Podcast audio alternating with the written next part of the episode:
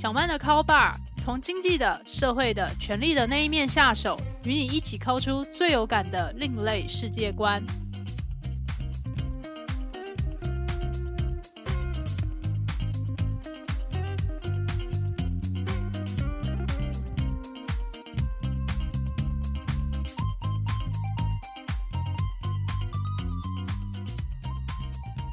Hello， 各位吧友，欢迎光临小曼的 Cult Bar， 我是吧主陶小曼。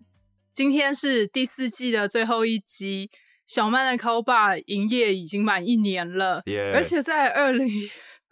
这个忘了跟大家讲，我们这一集也是有特别来宾，就是我们的录音师阿宽。耶、yeah, ，我又来了，谢谢。那这边就要跟大家说，小曼的 Cult Bar 在2022年底就得到了台湾区的分类排行榜的第7名，然后居然是纪录片类。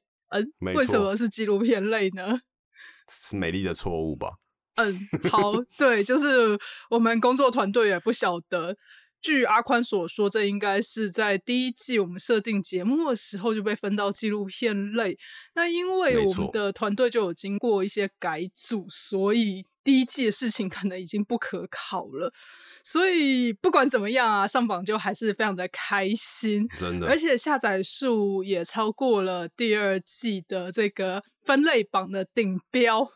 我觉得我们好努力哦，真的是太感动了。真的，我觉得必须要给小曼就是非常大的一个肯定。如果大家还记得从第1季，可能那时候我还没有跟他合作，然后到了第2季开始磨合，然后一直到现在，就是我相信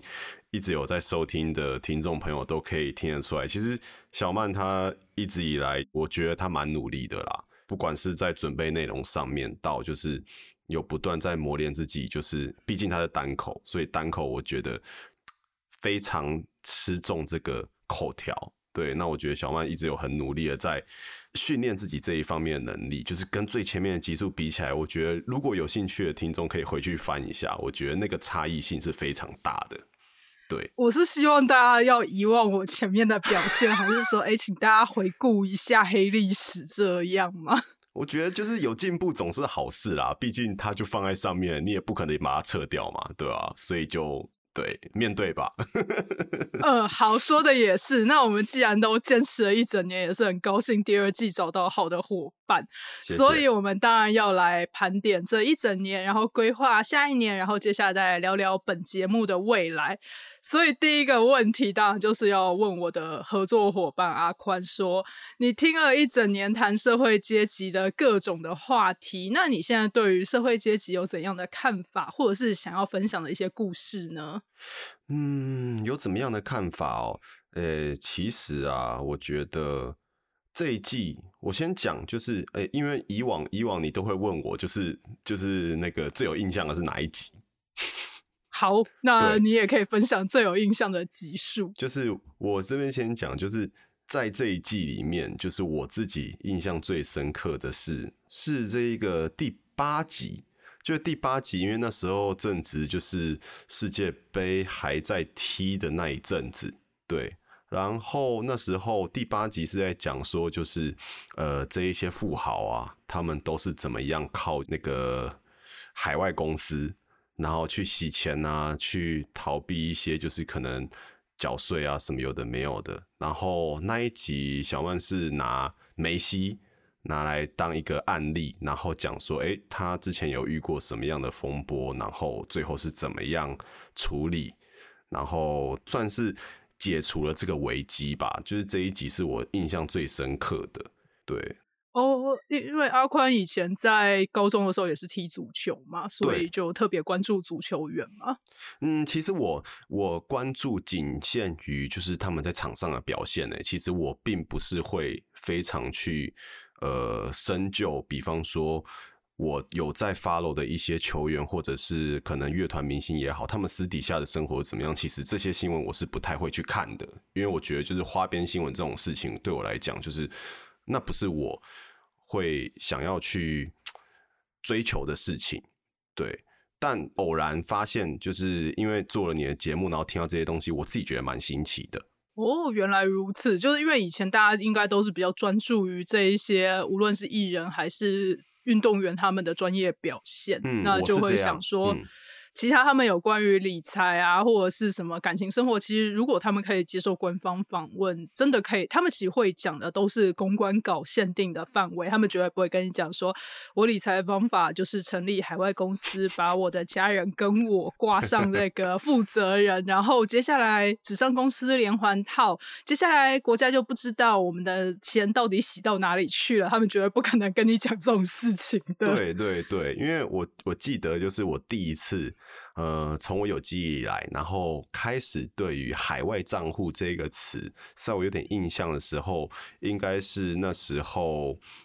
可能是在追查就是前总统陈水扁先生的就是他的一些私人财务状况，然后就有记者爆出来说什么他有海外账户啊，然后什么有的没有的。我这是我对于就是海外账户拥有的第一个记忆点。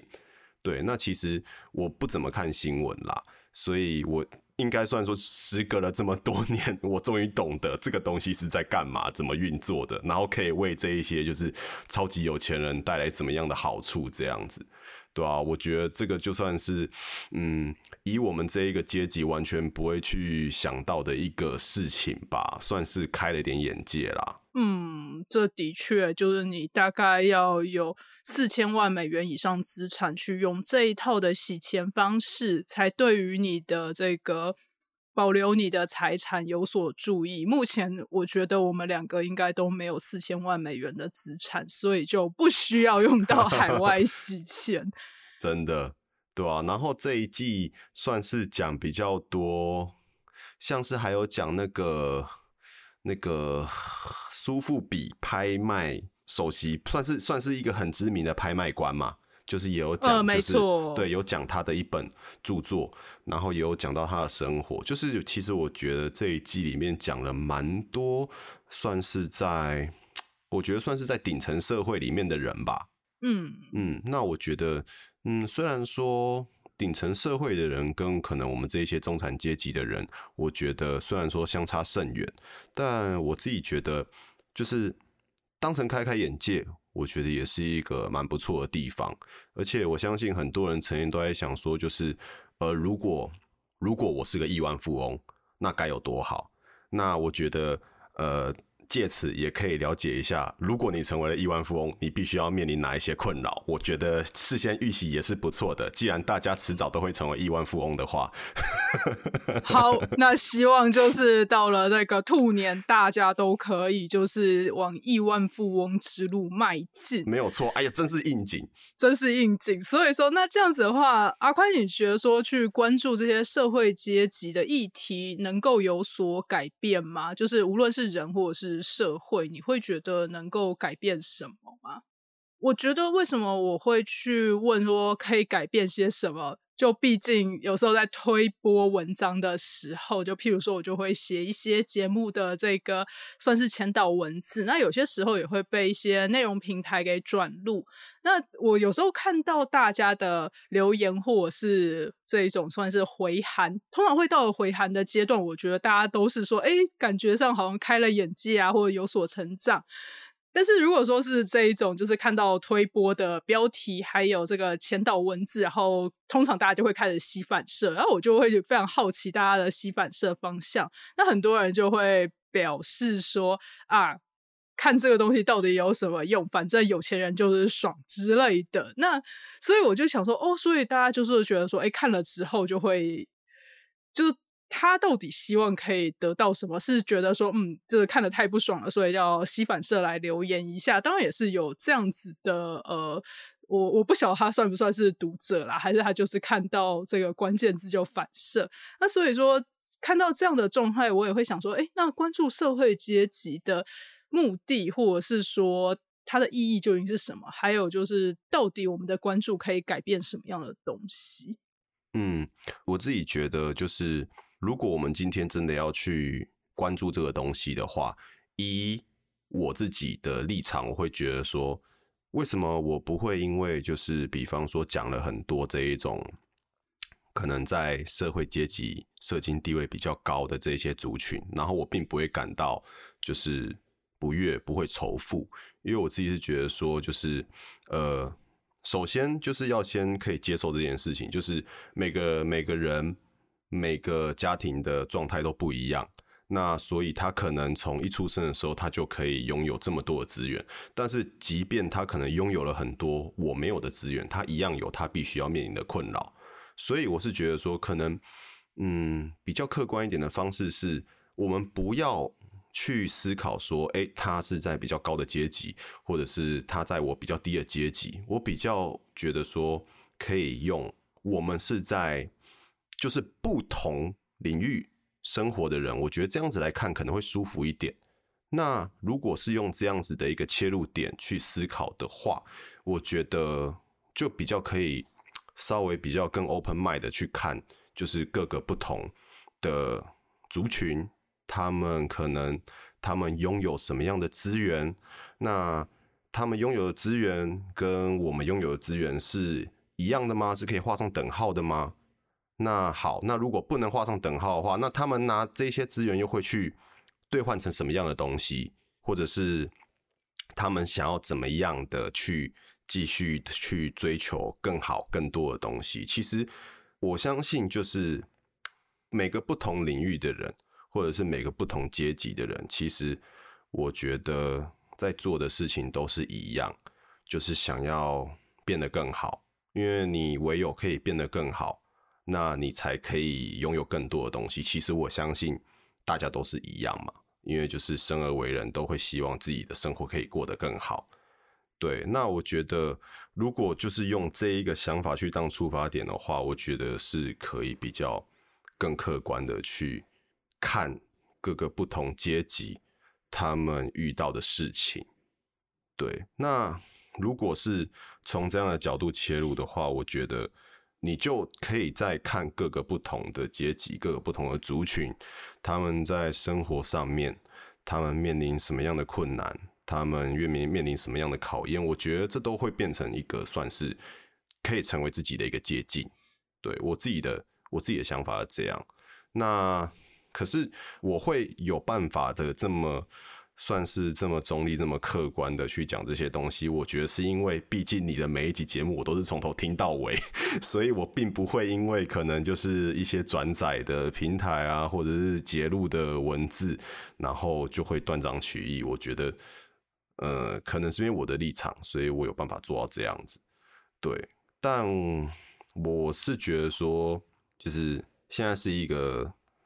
资讯流通很快的一个时代，所以可能还是很多人会因为标题或者是前言几句话就会稍微断章取义。但我有时候觉得说还是希望大家可以稍微再看到自己认为好像跟自己的核心价值有出入的一篇文章的时候，还是可以给他一点机会，稍微可能点进去再稍微看一下内容，稍微听一下内容，我觉得再来做一些交流，我觉得会是一件比较合理的事情啊，也比较公平啦。因为我相信很多时候不只是我们这一个频道，我相信很多在做自媒体的人，他们其实在讲一些内容分享一些内容的时候，其实都是做了很多功课，然后才去把可能一集的节目或者是一篇文章给生产出来。那如果只是断章取义然后就去回应的话，我觉得其实对于创作者来讲是一件蛮不公平的事情。所以我希望就是大家彼此尊重吧。哦，谢谢阿宽就这样子的分享，就是大家会想要过得更好，然后希望把别人的经验来作为自己就是过得更好的一个借鉴。那我也会想说，就毕竟身为创作者，对于大家会想要看些什么，或者是看到哪些东西就会炸毛这件事，我觉得其实也是给创作者一个回馈，就是我可以去理解说大家可能会这么炸毛一定是被踩到哪些痛点或者是不爽的地方，那个真正的不爽究竟是在哪里？究竟是相对剥夺感吗？还是他觉得他呼应到了某一个不愉快的人生经验，而让他觉得这么的不舒服？所以这也是我觉得在看这些回馈的时候，也就会告诉自己，既然都已经出来做自媒体了，不管是好评还是恶评，就想办法一起承担，那也就是希望自己可以好好消化这件事。那我觉得说在这个关注的历程上，就以我自己而言，我觉得可以分为个人部分，还有就是比较总体跟社会部分。因为在个人部分上就会有出版社啊或者是bar友就会私讯我问我说诶，会不会介绍一些特定的书目，尤其是跟上流社会有关的议题。后来也就是有一些出版社就会请我去担任像是新书的推荐人啊，或者是做一些导读，所以我也就觉得说哦，因为这样子就可以看到更多最新的一些资讯，就会觉得非常的开心。那在总体的部分，我也觉得说有一些好现象，就会是也会有一些就是无论是听众或者是读者，他们就会觉得说诶，不再满足于那些片面啊，或者是说就是摆明就是要来引战或者是引起你尾送的这一些标题还有文章，大家就会想要去找一些更深入的内容，会希望说诶，他们不要再是看到所谓的有钱人就觉得说啊，对方就是有好爸爸好妈妈，然后又很会投胎，所以他一出生就是人生胜利组这样子的刻板印象。他们就会想到说诶，更多有脉络性的相同和不同之处。那讲到这些脉络的话，那我们其实就努力了一整年。那也就想要询问一下阿宽，你觉得说在虎年的时候，你有做哪些自己觉得很有成就感的事情？还有你会推荐大家去尝试些什么事情？很有成就感的事情大概就是我们自己的节目，我自己的节目啦，就是好好说话好不好，就是在2022年虎年的时候，就是成功的办了第一场的这个粉丝见面会。对，那这一场粉丝见面会其实也是很感谢就是热情的主办啦，因为其实我们三位节目主持人并不是主办，而是有另外三位就是很热心的听众，他们主动愿意出来当主办，然后帮我们一起把这一个活动办成。就是然后虽然说场地算是比较小型的场地，人数不多，但是门票是售光的，这一件事情就是对我来讲是很有成就感的一件事情。我其实一直以来就是因为其实做这种自媒体你看到的都是冷冰冰的数字，即便它看起来好像蛮多的不少，但是你也不敢确定说到底有多少人真的在听我的节目。我然后一直到算是见面会那一天，就是自己内心的那个感动是真的很难去形容，因为你就看到这么多，然后而且让我最感动的事情是那一天下大雨，雨超级大，然后大家都还是就是不畏风雨前来，然后就是内心当下是感觉是非常澎湃的。我其实原本一直都觉得说我应该不会紧张吧，毕竟我大学的时候念室内设计念建筑系，就是一天到晚在拼图，我应该不会紧张吧，然后结果我还是紧张了对，因为就是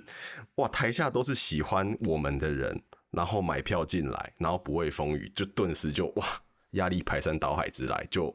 莫名的还是紧张了。但这件事情对我来讲就是算是去年最有成就感的一件事情。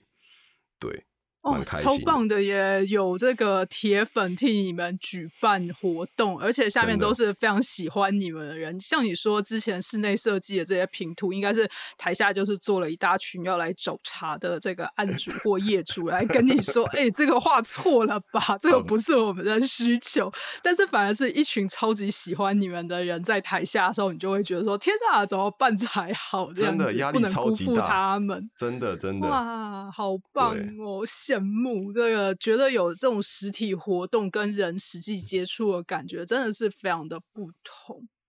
然后想要推荐大家去尝试什么，我觉得就是我相信大家很多时候都会有很多可能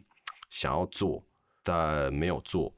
或者是碍于各种现实种种原因最后没有做的事情。然后不管你做了，然后可能没有维持很久也好，或者是你根本没有去做，其实很多时候我觉得这种状况，我相信很多人都会，该怎么讲，会出现一种否定感嘛。就是我有时候就是会听到一些身边的朋友就是觉得说啊，我好废哦，我想要做什么事情没有去做这样子。那我自己觉得，倒不如先尝试让自己变得健康一点开始。你是说心态健康一点，还是说这个就是物理性身体健康一点，然后就去做这件事？物理性身体健康，我觉得物理性身体健康是该怎么讲？步入301-2年之后，自己觉得非常有感，很重要的一件事情。对，因为我觉得就是我平常也是上班族，而且也是属于就是这一种会加班的行业，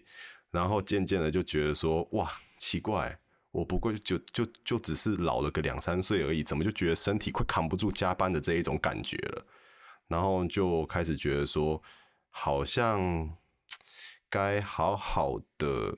审视一下自己的身体健康状况。对，那为什么刚前面那个话题会扯到身体健康？因为我就觉得说，很多时候如果你的身体其实它不是那么健康。可能我相信很多人可能都会有可能报复性熬夜，或者是吃宵夜啊，或者是什么有的没有的。那其实这些事情、就是、喝酒啊，这些上瘾的事情就会，或者是一直就 对报复性熬夜，可能就打电动啊，或刷社群这一些，就是设计来让人脑上瘾的玩意儿、啊。对对对，那其实这些东西其实对你来讲都是一个负担，而且它会变相的让你更依赖去用这些东西来消磨时间。那其实你真正想要去做的那一些事情，就会突然变得没有时间去做了。所以其实这是一个恶性循环哦。这两件事情其实是密不可分的，就是你因为这一些坏习惯，然后让你的身体不好，然后你的时间会被剥夺，然后你就没有办法去做一些你真正想要做的事情，然后你又会觉得内心很空洞，然后又开始自我怀疑。然后接下来你又会开始去更依赖这一些东西，它会变成一个无止境的恶性循环。所以我会觉得说，就是大家可以先尝试去审视一下自己有没有什么坏习惯，然后可能去调整自己生活的作息，然后让自己的身体就是物理性的先变得更健康，再来规划你有什么想要做的事情，然后一步一步来。我相信这个东西在任何人身上应该都还算是蛮适用的一件事情。推荐给大家，就是希望大家在兔年都可以变成更好的人。对，真的，我觉得就是说要把自己的身体养好，然后可以更有体力去做一些自己想要做的事情，这是非常重要。因为我其实那时候想要推荐大家去尝试的新事情也差不多，就是希望大家可以去安排一些时间去到譬如说像是国家公园啊，或者是一些风景区来做登山健行。其实我小时候是还蛮讨厌去爬山，因为我觉得那是老头子的运动，因为我们都变老头子了就小时候会觉得是老头子的运动，因为大人跟小孩本来大家喜欢的一些活动步调就不同。那小孩子跟大人一起出去的时候，大人一定会要求说，小孩要遵照我的这个行程或行事历来办事。那所以在你觉得不用休息还可以往前冲的时候，大人就已经开始坐下来开始泡茶了。然后你觉得说好累了，这太阳实在是很晒，很想回家，大人就说不行，一定要再走一段路。所以我那时候觉得说自己在小时候真的是觉得天啊，登山健行真的是老人的运动怎么出来一趟毛这么多？但其实后来就是像是说，我自己平常的这个锻炼身体的方式是就跑慢跑，那大概一天是跑8到10公里左右。那其实你在你家附近慢跑，你可以跑的路线大概就是特定几条，非常制式。对，非常制式。那虽然其实已经到户外了，比起跑我觉得跑跑步机可能，其实我有时候都会觉得跑跑步机的人很有耐心，因为就是你一定要盯到某一个时间，然后就是差不多就那个里程。那其实我觉得就在跑步机上面就更单调。那出去户外的话，可能你还会看到说路旁有一只这个动物跑出来了，今天是狐狸耶，或者是说居然是猫耶，然后就会看到这一些意外的东西，会觉得蛮高兴的。可是它的变化性还是会比你特别去安排到了一个风景区或者是一个地方，然后可以获得到了那一种心旷神怡的感觉。我觉得就是还蛮推荐大家可以去尝试啊。那如果说一开始觉得说天啊要合家出游，大家的步调都不同，实在是太辛苦了，先自己跟比较能够去适应这种步调的同好一起约一趟，其实也是别有一番乐趣。那我觉得说在虎年的时候，我自己觉得最有成就感的事情是这些年来写了这么多的东西，或者是创作自媒体用不同的形态，然后终于在虎年的时候有收到了来自这个就是短篇小说的委托，那它是收录在我台北我街道第二册这一本书里面。然后我那时候就是非常感动，想说虽然我一直都有在接一些内容制作的工作，可是会被别人认为说诶我可以找他来写小说，这其实并不是那么常见的事情，而且对于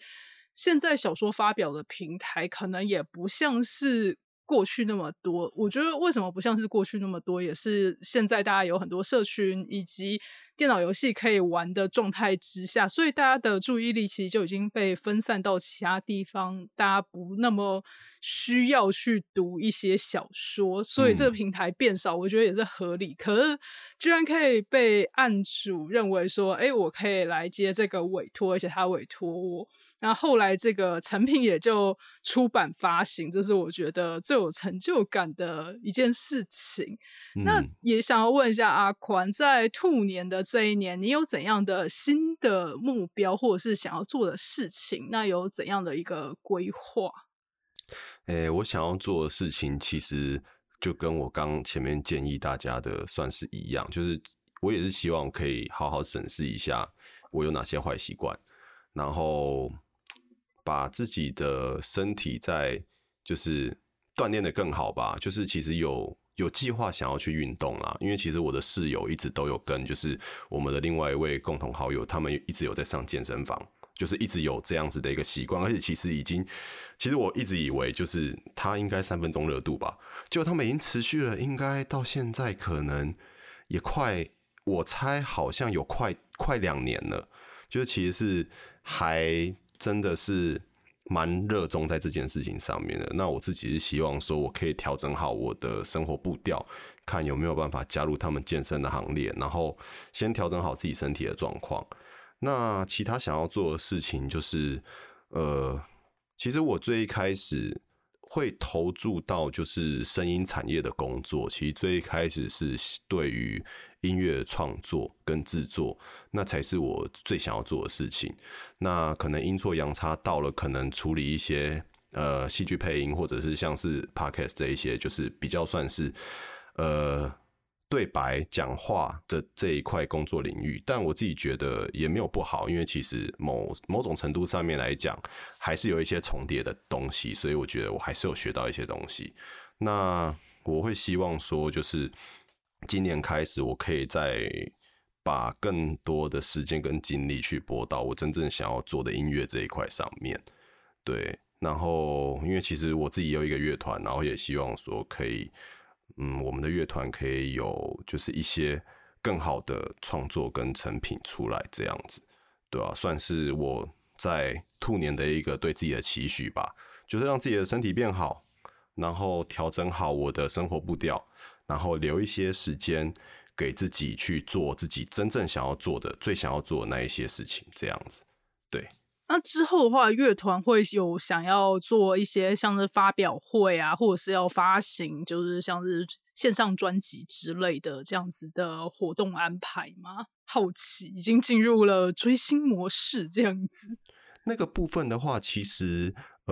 我们一直有在思考，但我们会觉得说可能必须要到我们的作品数量到了一定的数量再来做这件事情会比较妥当啦，因为我们现在认真来讲算是比较完整的歌可能只有2首而已，那就算是你要办个小专场你只有2首歌，那肯定也是数量太少了，对啊，我们是希望说至少可以准备到个10首吧，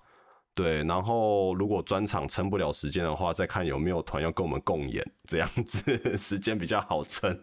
对，目前的计划是这样啦，对啊。也是啊，要开演唱会的确是要有够多的歌来唱，那否则的话就很像是共演，或者是有一些乐团就会先帮主团来暖场、那这个就是对，就我对于这一块领域比较没有那么熟，但是也会觉得说非常的好奇，就想说哦，那这样子的话大概要累积到一个怎样的数量或者是成果，然后才会去选择怎样的场地来举办就实体的活动，这些事情我就想说哇，这真的是一个完全不同的专业，就非常的好奇。其实蛮有趣的啦，对吧、不过毕竟我们的其实我们乐团的成员表演的经历都非常的少，所以关于这一块我们可能也还需要再多做功课。那所以说乐团现在的人员大概也都是大概就是30出头的这个年纪，然后都是上班族的这样的工作状态吗？是啊我们的团员年龄平均就是我，然后我是最大的啦，那最小的应该是小我3岁吧，对啊，基本上都是出社会的小社畜们，对对哦，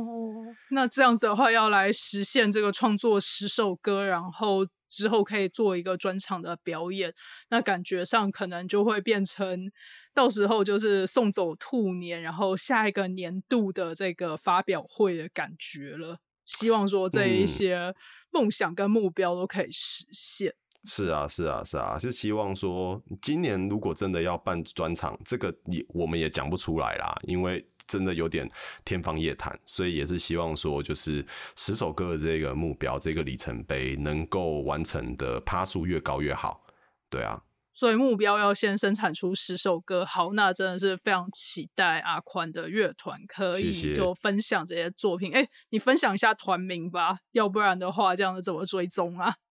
我们的团名叫次等公民啦，然后其实好像是一个蛮怂的团名，后来发现其实还有另外一团的团名也叫做次等公民。真假的？你们撞名咯？对，然后我们有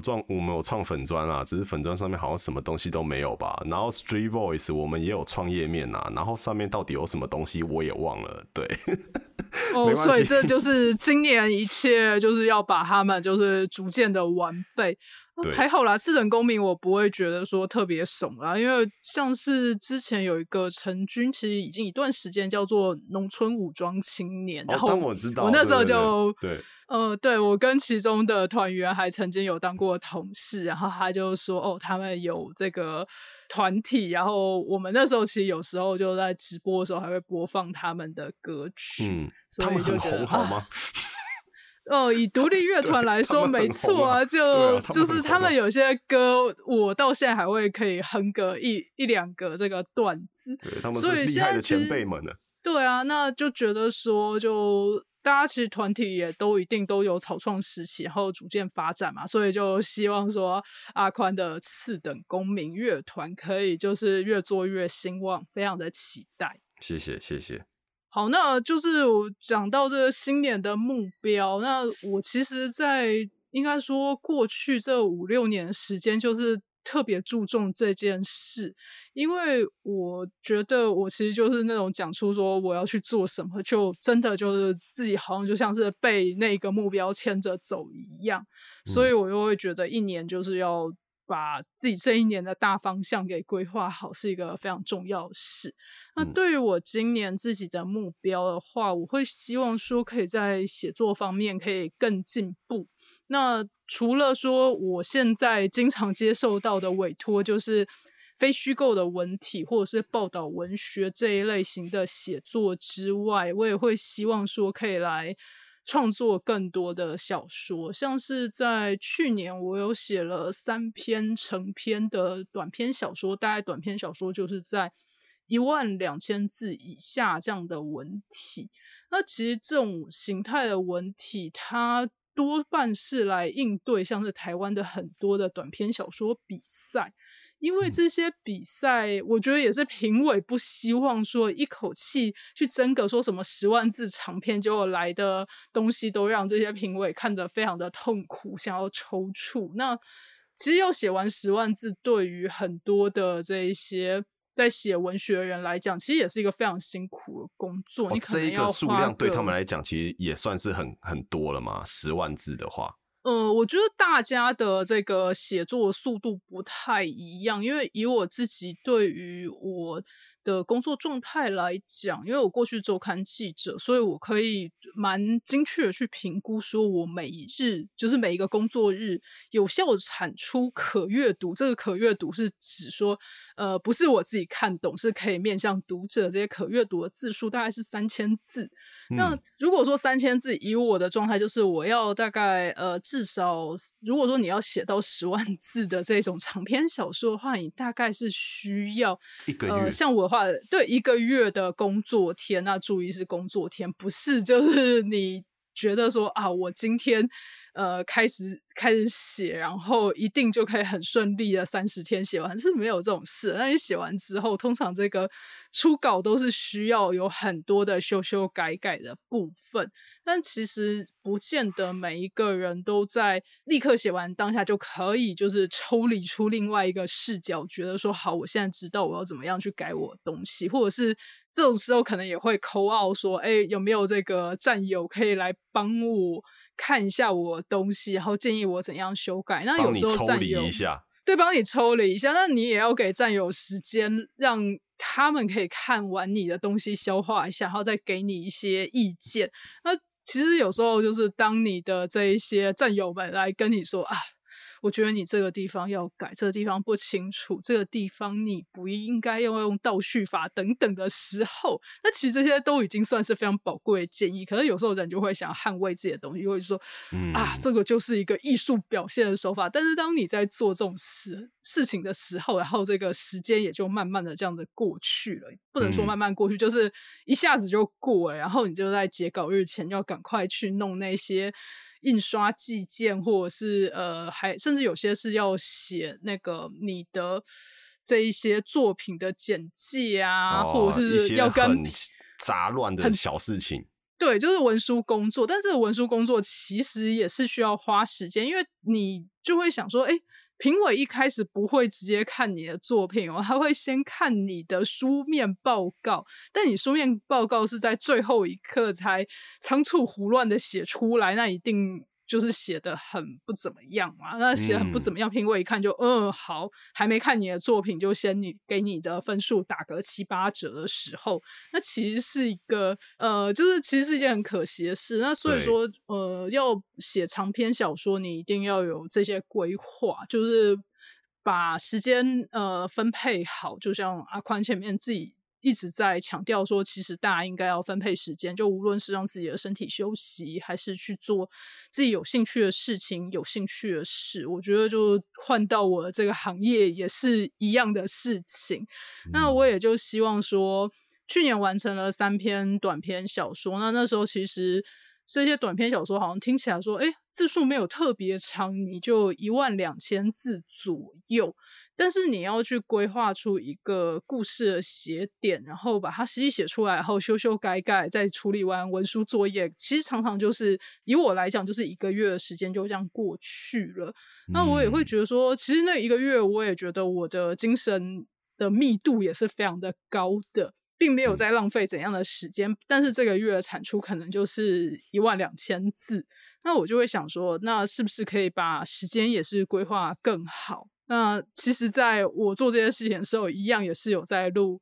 小曼的Cult Bar这一档节目。对，真的辛苦你了，好恐怖哦。其实没有啦，就是其实对于阿宽来说不是也一样吗？就是你一边剪我的节目，然后录你自己的节目，然后也一边在上班，不是吗？是没错啦，可是只有录自己的节目需要动脑啊，其他东西不太需要动脑啊。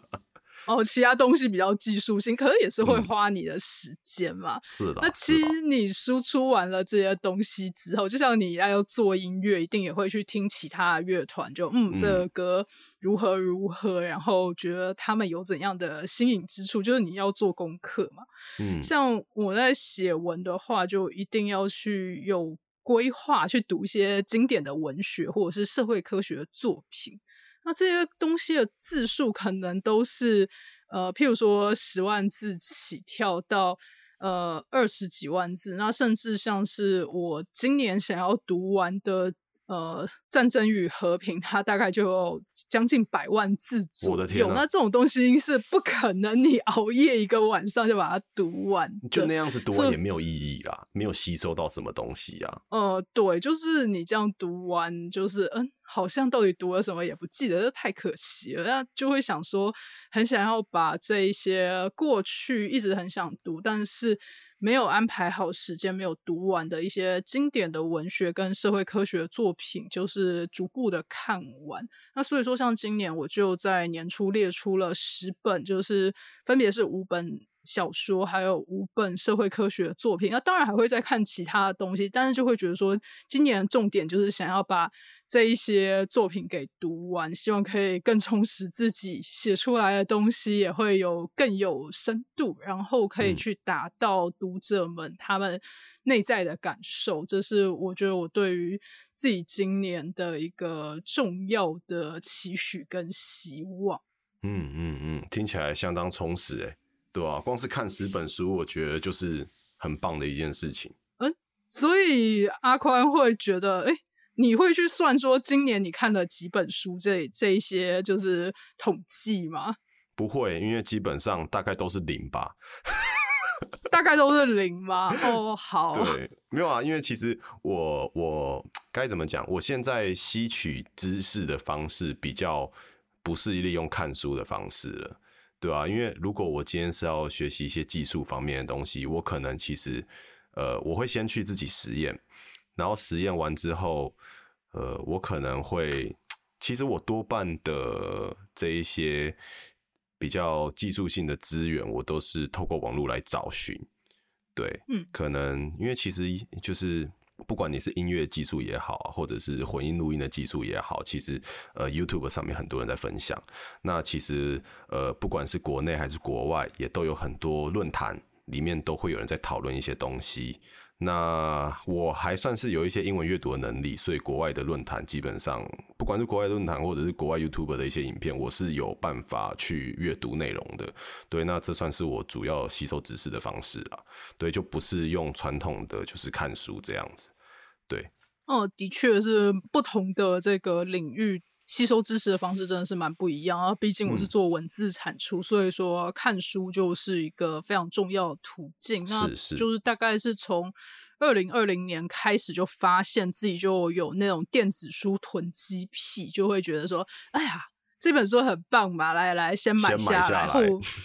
就反正放在这个电子阅读器里面又不会占空间。或者是我会喜欢用台北市立图书馆电子书系统，跟大家大推这个系统。你只要有借书证，登记这个你的身份证字号和借书证号，就可以在线上借阅电子书。那其实里面的书也蛮多，就是现在的这一些畅销书。所以你去借阅的话，他们有一个分润机制，是可以分润给出版社还有这位作者的。所以那时候我就会非常开心的去这个市立图书馆的这个电子书系统，然后就看到什么想看的就通通都把它放进我的书库里面，就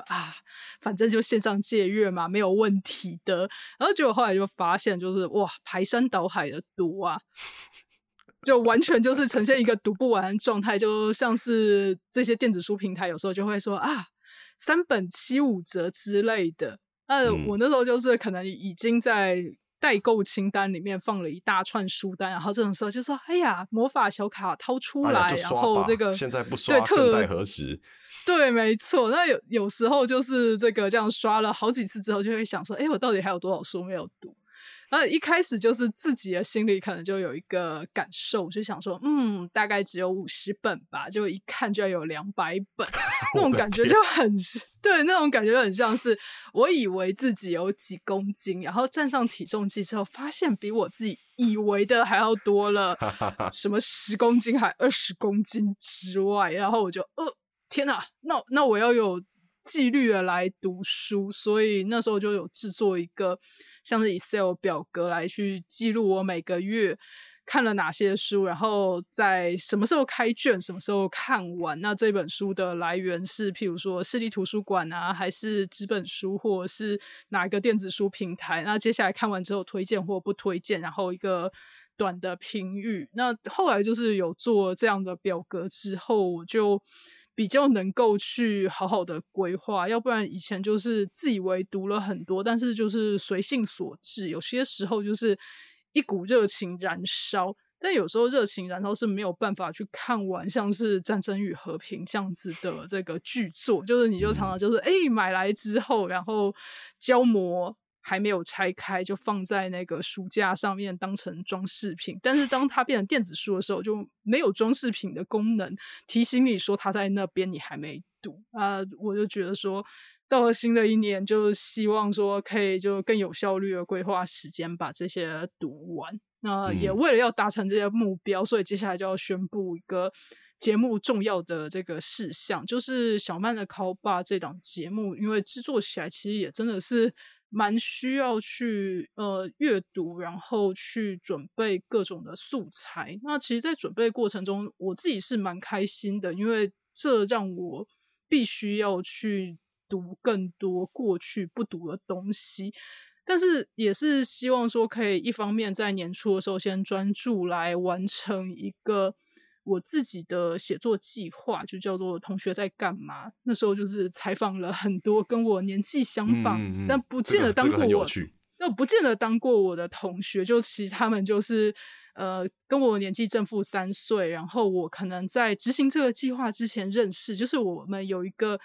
认识结缘的基础，然后接下来我们就从他是如何去回望他的，从现阶段去回望他过去的人生是怎么样走到现在的。那是一个这样的写作计划，我会希望可以把这个写作计划写完。那加上阿宽这边也是有他想要就是完成乐团、练身体以及工作的这些目标，所以小曼的 Cult Bar 到目前第4季也算是有始有终的营运了1年。那我们希望接下来可以休息大概2个月到1季左右，希望可以就是带给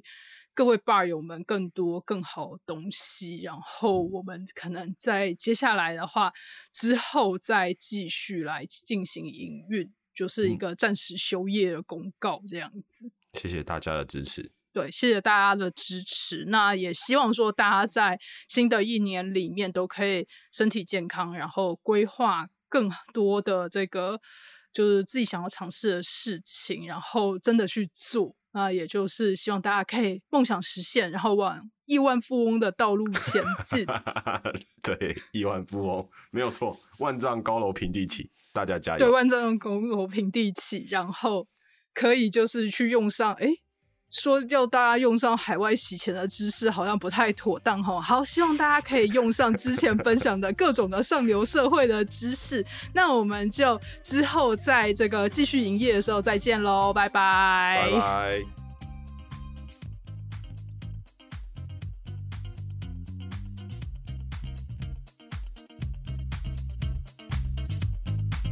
本集节目由主持人陶小曼、合作伙伴阿宽共同制作。如果你喜欢小曼的 Cult Bar， 欢迎给我5星评分，然后追踪、订阅、分享给你的亲友，一起 Cult 出更有趣的世界观哟。